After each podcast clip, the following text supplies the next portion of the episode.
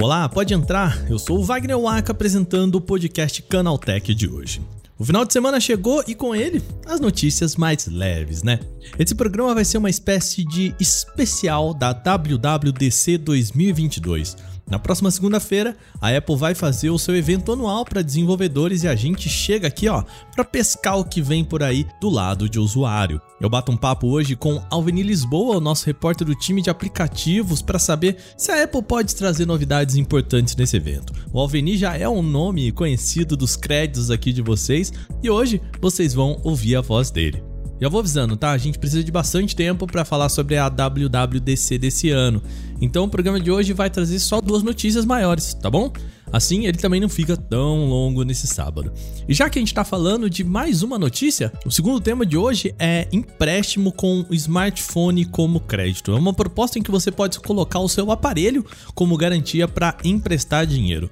Na necessidade, a pessoa coloca o seu smartphone na negociação, mas tem uma pegadinha aí, tá? A empresa pode bloquear o seu aparelho no caso de inadimplência. Pode isso, Arnaldo? Bom, começa agora o podcast Canaltech, o programa que traz para você tudo o que você precisa saber do universo da tecnologia para começar o seu dia.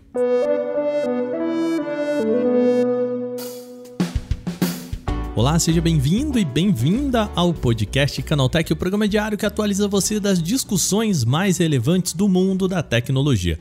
De terça a sábado, a partir das 7 horas da manhã, três acontecimentos tecnológicos já estão aprofundados aí no seu ouvido. Lembrando que de segunda-feira a gente tem o Porta 101, que é o nosso podcast semanal. A gente está no sábado, então segunda-feira não tem podcast Canaltech, mas tem o Porta 101 e o tema tá bem interessante, tá bom? Não se esqueça de seguir a gente no seu agregador para receber sempre os episódios novos e já aproveita, deixa uma avaliação pra gente por lá, tá?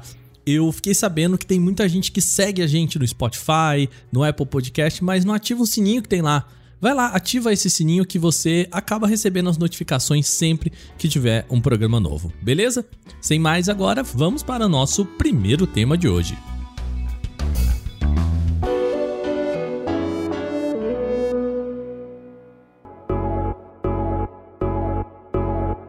Bom, vamos começar o programa com um assunto mais importante para você começar a semana que vem, a WWDC.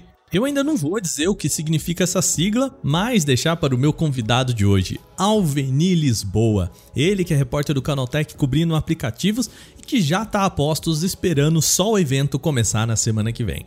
Primeiro, Alvenir, seja bem-vindo, primeira vez aqui no nosso podcast Canaltech. Seja bem-vindo aqui à casa, cara. Muito obrigado, Aka. Satisfação estar aqui para conversar com você e com os ouvintes do Canaltech. Né? Vamos ver aí se a, se a Apple vai trazer alguma surpresa, se vai surpreender os usuários alguma novidade bombástica ou se a gente vai ter um pouquinho do que aconteceu nos últimos anos, né? Vamos ver vai ser mais do mesmo. Primeiro, vamos explicar para aquele ouvinte que caiu de paraquedas aqui. WWDC não é um nome muito é muito claro assim, não tem Apple no nome, não tem nada, né? Não é que nem Google I.O., que pelo menos tem Google no nome. O que, que é a WWDC? É uma, é uma referência mais à internet, né? World Wide Develops Conference, né? Então é mais ou menos uma conferência mundial de desenvolvedores, traduzindo aí ao, ao pé da letra. É, então é um evento anual que a empresa faz. É, esse ano ele vai ser presencial depois de conta da pandemia e tudo. Então ele vai ser presencial, ele vai ter uma parte presencial e ele vai ser transmitido online também para quem quiser assistir. Né? Então ele vai ser nesse modelo híbrido, que é o que todas as empresas têm feito agora atualmente. Então é um evento voltado para para desenvolvedores, mas que as pessoas podem participar, podem assistir para saber as novidades em relação aos softwares que a Apple vai lançar. Né? Então, normalmente, nesses eventos que ela anuncia o novo iOS, que ela anuncia os aplicativos, que ela traz até algumas pontinhas do que vai ter nos novos aparelhos dela, no iPhone, no, nos notebooks, tudo isso, né? Porque você precisa ter um software para suportar alguma funcionalidade que eles vão implementar. Então, nesse, nessa conferência, ela é muito importante porque ela já antecipa vários passos que podem vir a acontecer aí nos meses seguintes, né? É, a gente fala que é uma conferência para desenvolvedor e, e aí a galera já dá aquela torcida assim, top, mas eu, usuário, o que, que me interessa? O que interessa é que eles vão dar as ferramentas para os aplicativos que vão chegar pra gente, né? Os recursos de iOS, enfim. Então a gente vai falar aqui muito sobre os sistemas operacionais da Apple, né? Vamos lá, começando pelo mais importante, que geralmente é o grande filão, né? O maior, a maior base instalada da Apple aí, que é o iOS. iOS 16, o que, que a gente pode esperar aí dessas mudanças para iPhone? É, é, vou retroceder até um pouquinho para falar do iOS 15. Né? O iOS 15 ele foi muito bem recebido, não só pelo público, mas pela crítica, porque ele trouxe ferramentas de segurança, de privacidade para os usuários. Foi uma atualização é, importante, assim, embora não tenha sido tão visualmente impactante para o usuário, foi uma atualização que trouxe muitas novidades. O iOS 16, por estar nessa fase de transição, você sair de um sistema com muitas novidades é, para esse agora, é provável que ele não tenha tanta coisa assim, né? Deve ser o que a gente chama de uma atualização ali de, de transição. Né? Os desenvolvedores tiveram menos de um ano para trazer coisas relevantes. Então não se teve muito tempo para produzir algo que seja impactante, que vá trazer assim grandes renovações. Né? Então o iOS 16 ele deve ser uma versão mais tímida do ponto de vista de funcionalidades, mas que deve trazer algumas, algumas melhorias voltadas principalmente para os softwares da Apple, né? para os aplicativos principalmente. A gente tem, né, o que, que o usuário quer ver. Ele quer atualizar o celular dele e quer ver uma carinha nova né? A gente pode esperar mudanças visuais, a Apple vai continuar com essa carinha que você bate o olho e fala, não, isso aqui é iOS e acabou. É, eu lembro que o último susto que a gente teve assim foi no iOS 7, se não me falha a memória, que foi quando eles começaram a implementar algumas mudanças ali nas barras de tarefas, algumas coisas assim. De lá para cá foi a mesma coisa. E o iOS 16 não vai ter muita mudança nisso. Né? A gente teve os widgets que foram implementados recentemente e então não chega a ser novidade para esse agora, né? Mas o, o que deve mudar em relação ao visual que as pessoas podem é, esperar é uma mudança justamente nos widgets. A Apple está trabalhando num, num, sistema que seria como se fosse umas pastas para os widgets. Então, o que, que isso vai impactar? Hoje você pode configurar ele como você quiser. Você pode configurar um quadradinho, dois, quatro. Tem uns que dá para você botar quase na metade da tela de, no, de widgets. Então, essas pastas elas vão reunir, igual nos aplicativos, vão reunir vários widgets para que você possa deixá-los assim pré-configurado. Então, ah, você quer jogar o seu widget de relógio, de e-mails e de notificações para a segunda página. Então, você consegue só arrastar essa pasta de widgets para a segunda página. Você não precisa ir um por um, puxar para lá e configurar altura, tamanho, nada disso. Então, esse, essa seria a principal renovação assim que o usuário vai ver quando abrir o, celular, que ele terminar a atualização, que ele pode ser que ele se depare com isso aí, com essa configuração nova. Tem se falado muito sobre a tal da a tela de bloqueio sempre ativa. Né? É, é, engraçado porque assim, quando a gente pensa em tela de bloqueio, a gente imagina que o celular ele tá mais inativo. Aí a gente fala em tela de bloqueio ativa que, que é isso, Alveni? Explica pra gente. É, isso é bem engraçado, né? Porque até eu mesmo, antes de experimentar, eu tinha a impressão de que uma tela que ficasse sempre ativa, ela gastaria mais bateria, né? Porque você pensa, puxa, vai ficar ligado o tempo todo. E é justamente o contrário, né? Esse display que é chamado Always On, ele já existe no Android há algum tempo e ele veio exatamente para trazer uma economia de bateria. Por quê? Quando você fica com o celular 100% desligado, como acontece no iOS hoje, quando você vai, precisa ver as horas, quer ver notificações, você precisa ligá-lo. Então você tem um gasto de energia muito grande, porque tem que iluminar a tela, você tem que ativar as funções dele de é, internet, enfim, é uma série de ativações que o celular faz para poder te mostrar uma informação que é básica, que é ver as horas. Né? E quando você tem um display que fica sempre ativo, não, a tela está sempre preta, os recursos estão dormentes ali, estão todos adormecidos, e você consegue ver as informações com mais facilidade só olhando para o celular.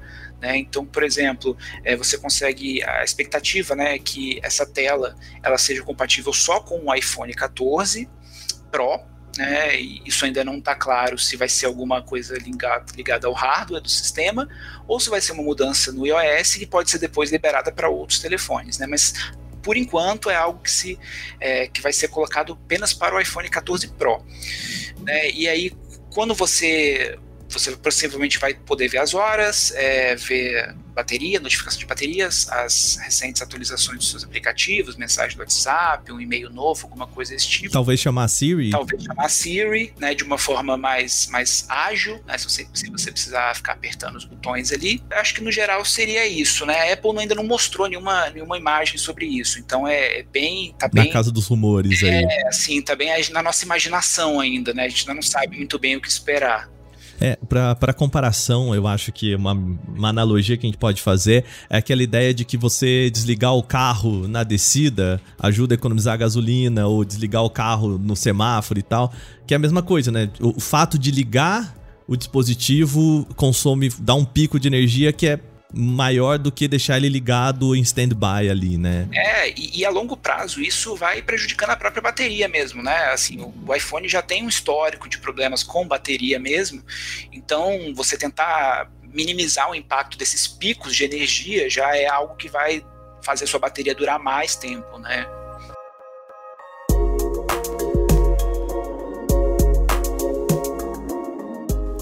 Uma das discussões que a gente tem tido aqui dentro do canal Tech, comentando, né, nos bastidores aqui, é como aquele momento do well spent time, né, do de você ter um melhor aproveitamento de tela, né, de pensar no, no usuário, é, em como ele consome e tudo mais, parece que ficou para trás. Pode ser que a Apple volte a falar sobre isso em relação às notificações. É, a gente pode voltar a ter esse, esse momento de que, cara, tem tanta notificação que tá gerando ansiedade na galera. Vamos repensar isso. É, podemos esperar um papo nesse sentido também? É, é, essa tem sido uma preocupação que a gente tem visto em todas as empresas grandes de sistema operacional. Né? O Google fez isso no Android recentemente, né? já deu uma, uma aprimorada no sistema de notificações, que ainda não está o ideal, mas já melhorou.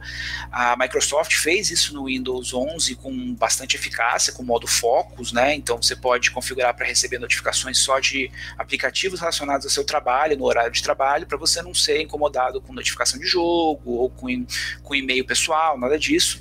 Né? E no iOS 16, é, tem uma expectativa de que isso também venha a ocorrer agora. Né? A gente também ainda não sabe o que, que vai vir, né? mas alguns rumores apontam aí que é, vai ser um sistema melhor separação melhor.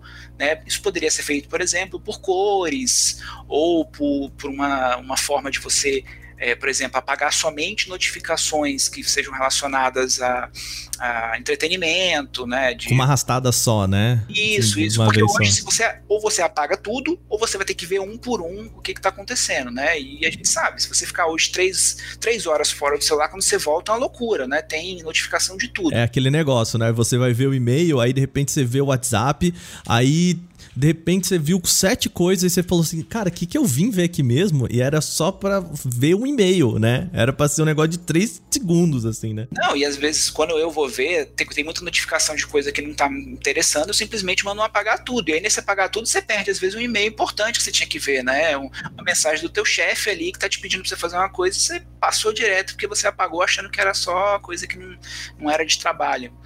Né? Então, assim, é, essa otimização é muito necessária e é algo esperado para essa versão do, do iOS. Tá, joia. Bom, em relação a iOS, mais alguma coisa? Passamos tudo? Tem mais alguma coisa que vale a pena a gente ficar de olho aí? É, a gente tem que falar um pouquinho do aplicativo de saúde. Né? Isso é na, na, última versão do sistema ele já teve é, algumas mudanças. Né? A Apple está muito preocupada em monitorar a saúde das pessoas, principalmente depois da pandemia, né? Essa preocupação cresceu de todas as empresas e o aplicativo de saúde ele já já passou por as mudanças e deve passar por outras agora também. Né? Uma das mudanças que são previstas é uma funcionalidade para rastreamento do sono. Né? Hoje você já tem é, dispositivos é, inteligentes, né? relógios, o próprio celular mesmo já faz aí uma captação do seu sono para saber quantas horas você está dormindo, se você acorda de madrugada e tal. Mas a ideia é aprimorar isso, né? Então conseguir identificar uma apneia do sono, né? se você parar de respirar à noite, ou se você está roncando, que pode indicar um problema de saúde. Então a ideia é que esses dispositivos é, vestíveis que estão tão na moda agora é, se integrem melhor com o aplicativo de saúde para levar essas informações, né? Quando um médico precisar, para que você tenha essas informações disponíveis ali facilmente. Esse é um dos tópicos. O outro é uma coisa que é bem bacana também, que seria um gerenciamento de medicamentos. Às vezes, principalmente pessoas mais idosas ou com doenças crônicas, elas precisam fazer tratamentos com medicamentos que tem que tomar na hora certa. Aquela caixinha do, do dos dias, tudo separadinho, né? É, a, a, a, toda mãe normalmente tem, né? Aquela caixinha separadinha, e aí você tem que tomar às vezes três, quatro vezes o remédio no dia. Ou um anticoncepcional, né? Um, um remédio controlado diário que precisa ser tomado naquela hora todo dia, né? É, e aí você hoje a opção é você configurar um monte de alerta no seu celular para tentar fazer isso, né? A ideia é que o próprio aplicativo de saúde já faça isso, né? Você vai poder escanear a, o seu frasco, né? a, a caixa dele para colocar, ele já vai puxar as informações de substâncias, tudo que tem ali, e, e você vai poder configurar esses alertas para que você saiba a hora de tomar. E, por exemplo, você sofreu um acidente, está inconsciente, a pessoa vai poder pegar seu celular e ver, não, ele toma esses remédios, então eu não posso dar uma injeção de X medicamentos, senão pode dar uma reação alérgica. Então, tudo isso vai ajudar bastante é, o trabalho dos profissionais de saúde, né? Interessante demais. A Apple tem feito umas coisas legais nesse sentido, né? A gente já ouviu falar sobre o Apple Watch ajudando um monte de gente com eletrocardiograma.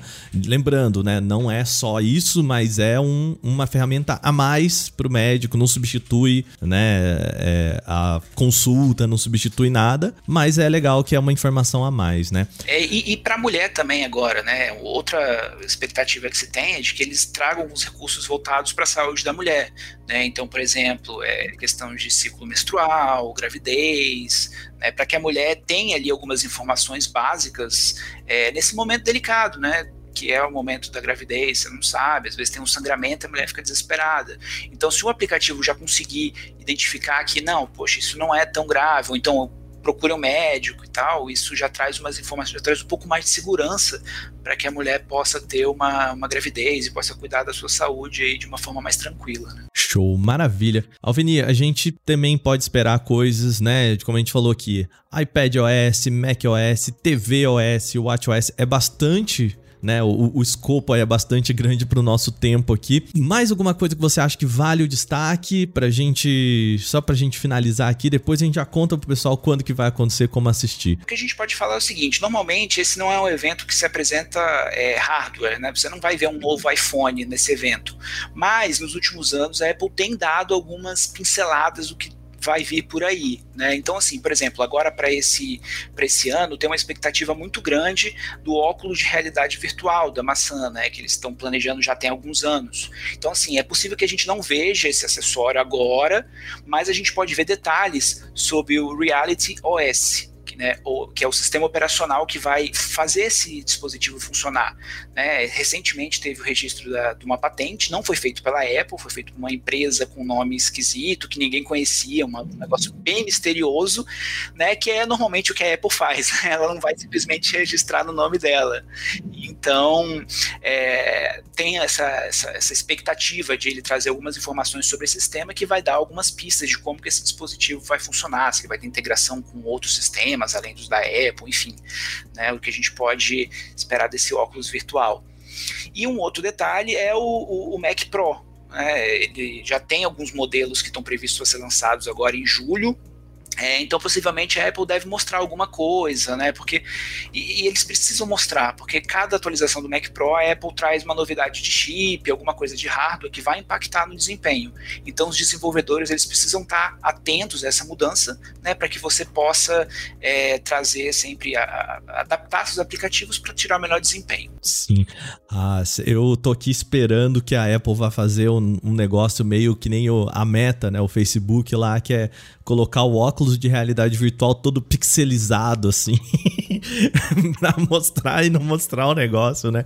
É, apresentação completamente estranha. Quem não viu isso, a gente comentou aqui no podcast, né? O, o Zuckerberg com o óculos, só que o, a cara dele pixelizada, completamente fora da casinha, assim. Vou deixar o link aqui do podcast que a gente comentou sobre isso. Alveni, então vamos lá. Como, quando e onde que vai rolar a WWDC e como é que o pessoal aqui pode acompanhar? Vai ser realizada na próxima segunda-feira, dia 6 de junho, a partir das 14 horas, horário de Brasília. Você pode acompanhar ela pelo site da Apple nos Estados Unidos, né? É só você digitar. Se você digitar WWDC 2022, já tem um, um anúncio que a própria Apple fez que vai te guiar para esse endereço. Né? Mas é no site da Apple ou pelo aplicativo Apple TV. Né? Se você quiser ver pelo seu smartphone, você baixa o aplicativo do Apple TV e assiste por lá. São essas duas, essas duas fontes de canais.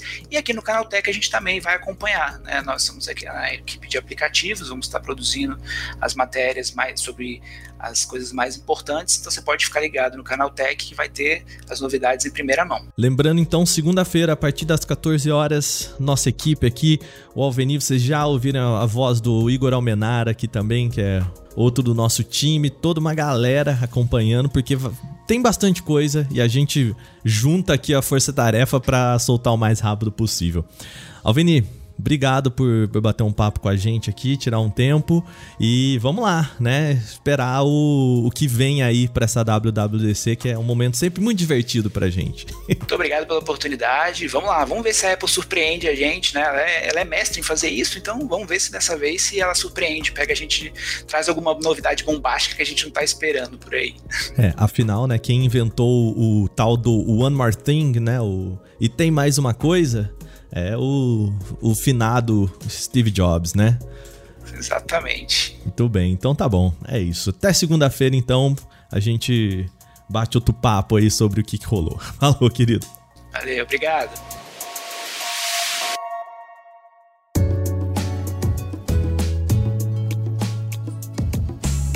No segundo bloco de hoje, o tema vai para uma modalidade até que recente de empréstimo no Brasil. Uma nova reportagem do Tech Tudo apontou uma tendência de usuários em tomar um empréstimo colocando o smartphone como garantia. Segundo o levantamento do veículo, são quantias até que pequenas, indo ali para os seus 3 mil reais. Aliás, você está colocando o smartphone como garantia para tomar um empréstimo, não dá para fazer estripulias aí para cima dos 10 mil reais. A modalidade ganha força principalmente porque é fácil, é muito fácil de contratar.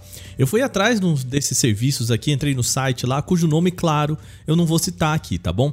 A empresa promete até R$ 2.500, essa específica, para serem devolvidos em 12 vezes com poucas exigências. O usuário precisa só ter mais de 18 anos e, claro, um smartphone Android. Isso é bem importante. Não pode ser o iPhone e eu vou explicar para vocês já já. Já já vocês vão entender o motivo pode, a pessoa pode estar negativada e comprovar uma renda de somente um salário mínimo. E como que o smartphone entra nessa negociação? Bom, é aí que a conversa fica mais complexa, tá? No site de uma das empresas, o contratante do empréstimo precisa instalar um aplicativo em seu smartphone. A questão é que esse tal app não está disponível nas lojas da Apple e Google, ou seja, você precisa baixar um APK uma versão instalável por fora desses serviços e bom, não passa pelo antivírus e nem pelos sistemas de segurança das plataformas. E esse é um dos motivos pelo qual ele está só para Android. No caso da Apple, não é possível você baixar um APK, um arquivo por fora, então você precisa ter um celular Android para fazer esse movimento. No tutorial, a empresa explica que é preciso entrar nas configurações e permitir que o seu aparelho instale apps desconhecidos, ou seja, por fora do Google Play. O programa ainda pede permissões para acesso a SMS, contatos, chamadas, fotos e arquivos do seu aparelho. O motivo de toda essa volta para você liberar um monte de permissão e fazer o download por fora é que esse é o jeito que a empresa cobra o usuário no caso de inadimplência. Se a pessoa não paga o valor devido, o software instalado é capaz de bloquear o uso remotamente. E a empresa explica isso só naquela sessão de perguntas e respostas. Eu fui lá dar uma olhada e está lá escrito o seguinte: abre aspas.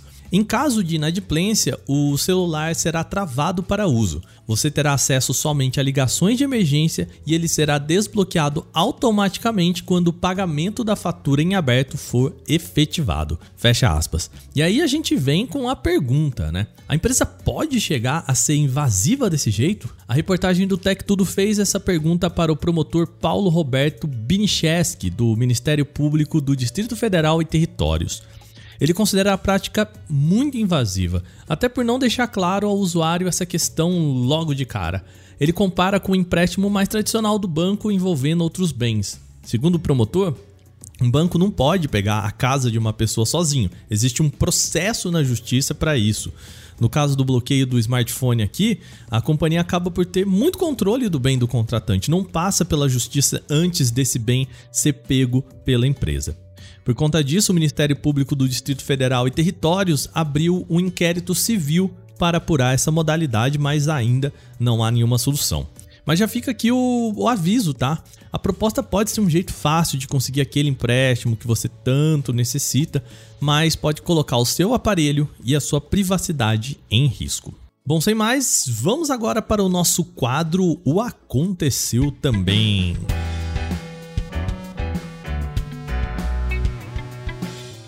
O Aconteceu também é o quadro em que a gente fala das notícias também relevantes, mas que não geram uma discussão maior.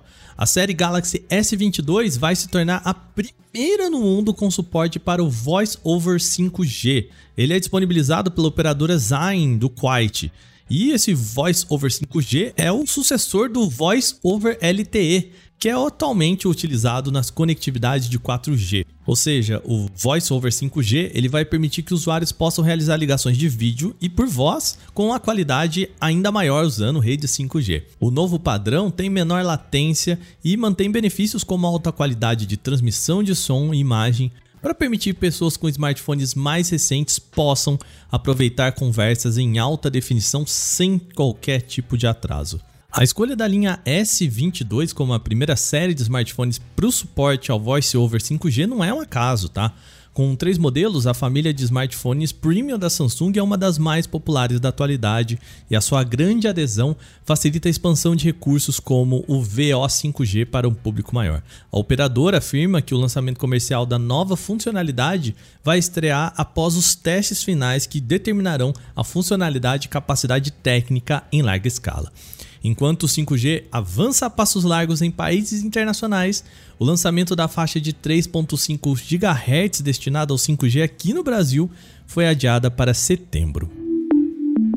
A TCL anunciou um novo celular chamado Stylus 5G. Como o nome sugere, conta com suporte a 5G e tem caneta Stylus.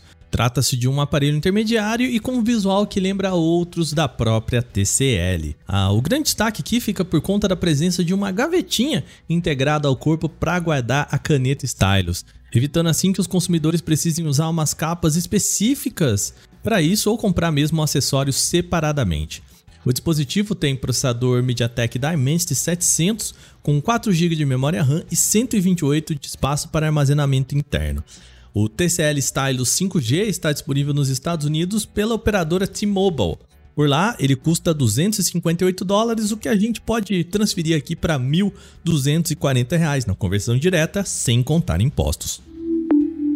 Depois de juntar diversos itens da Apple ao longo dos últimos anos, o colecionador e arquiteto Jacek Lupina decidiu abrir o seu próprio museu. A instalação está localizada na Polônia e foi identificada pelo seu próprio fundador como a maior exposição do tipo do planeta. Os visitantes vão poder aproveitar um espaço de 350 metros quadrados totalmente dedicados à história da Apple. Os mais de 1.600 itens vão ser exibidos em ciclos temporários, por conta das limitações físicas do local. Logo na entrada, Lupina posicionou uma réplica do Apple One, o primeiro computador pessoal desenvolvido por Steve Jobs e Steve Wozniak em 1976. A placa-mãe do dispositivo ainda é autografada pelo próprio Woz, viu? Além de dispositivos diversos como iPhones, iPods e iPads, também estão presentes computadores Apple, Macintosh e Next. A decoração do museu traz peças publicitárias antigas nas paredes, como a campanha Think Different, feita entre os anos de 97 e 2002. As exposições também contam com partes interativas em que o visitante pode escolher qual parte da história deseja explorar em cada momento. No total, são mais de 100 horas de vídeo disponíveis para seleção. A Sony anunciou que o PlayStation 5 alcançou a marca de 20 milhões de unidades vendidas em todo o mundo. Além disso, a empresa ressalta que está planejando um aumento significativo na produção de novos consoles ainda esse ano. A informação foi revelada pela chefe de vendas global e operações comerciais da empresa, Veronica Rogers, ao site Game Industry. Ela disse: Para os fãs que ainda não colocaram as mãos em um console, saibam que estamos planejando um aumento significativo na produção de PlayStation 5 esse ano e estamos trabalhando incansavelmente para garantir que o Play 5 esteja disponível para todos que desejam um. O console da nova geração foi lançado no fim de 2020 e tem uma demanda enorme por parte dos consumidores. Só que a Nintendo não consegue suprir isso devido à crise mundial de semicondutores. A Bloomberg também noticiou em 2021 que a produção do PS5 teria sido cortada em 6% para aumentar a produção do PlayStation 4. A expectativa original era já encerrar a fabricação da geração anterior no final de 2021. Em um relatório financeiro publicado em maio desse ano, a Sony disse a investidores que o PlayStation 5 não atingiu a meta de vendas no último trimestre fiscal. Entre janeiro, fevereiro e março desse ano foram vendidas 2 milhões de unidades contra 3,3 esperadas. A companhia japonesa espera que o console supere as vendas do PlayStation 4 a partir de 2024. Novas informações publicadas pelo site coreano The Elec reforçam que a Apple pode lançar mais produtos com tela OLED nos próximos anos, e a Samsung pode ser uma das principais fornecedoras do display. Fontes alegam que a Samsung está preparando uma nova linha de produção na Coreia do Sul para fabricar grandes telas OLEDs para tablets e notebooks, com o objetivo particular de fornecer boa parte desses componentes para a Apple. O site destaca ainda que a fabricação será da tela OLED com substratos Gen 8.5. Isso coloca em dimensões de 2.200mm por 2.500mm. Isso no lugar do substrato Gen 6, que seria entre 1.500 e 1850mm, ou seja, ela está fazendo telas maiores, não as utilizadas para smartphones. A nova linha Gen 8.5 do Samsung Display deve ter produção iniciada em 2024.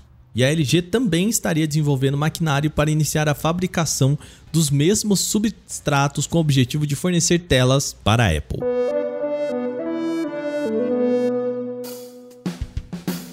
Bom, com essas notícias, o nosso podcast Canaltech de hoje vai chegando ao fim. Lembre-se de seguir a gente e deixar uma avaliação positiva aí no seu agregador de podcast se você utiliza um.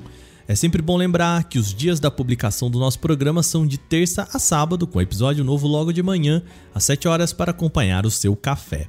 Esse episódio foi roteirizado, apresentado e editado por mim, Wagner Waka, com a coordenação de Patrícia Gnipper. E o programa também contou com reportagens de Victor Carvalho, Gustavo de Liminácio, Vinícius Mosquen, Felipe Goldenboy e, claro, ele, Alveni Lisboa. A revisão de áudio é de Gabriel Rime e Mari Capetinga, com trilha sonora de criação de Guilherme Zomer. Agora o nosso programa vai ficando por aqui. Lembrando, hoje é sábado, o que quer dizer que o nosso podcast volta só na próxima terça-feira. Mas, segunda tem um Porta 101 esperando por você. É só clicar aqui no link da descrição para ir lá ouvir também. A gente fica por aqui. Um bom final de semana para vocês. Até mais.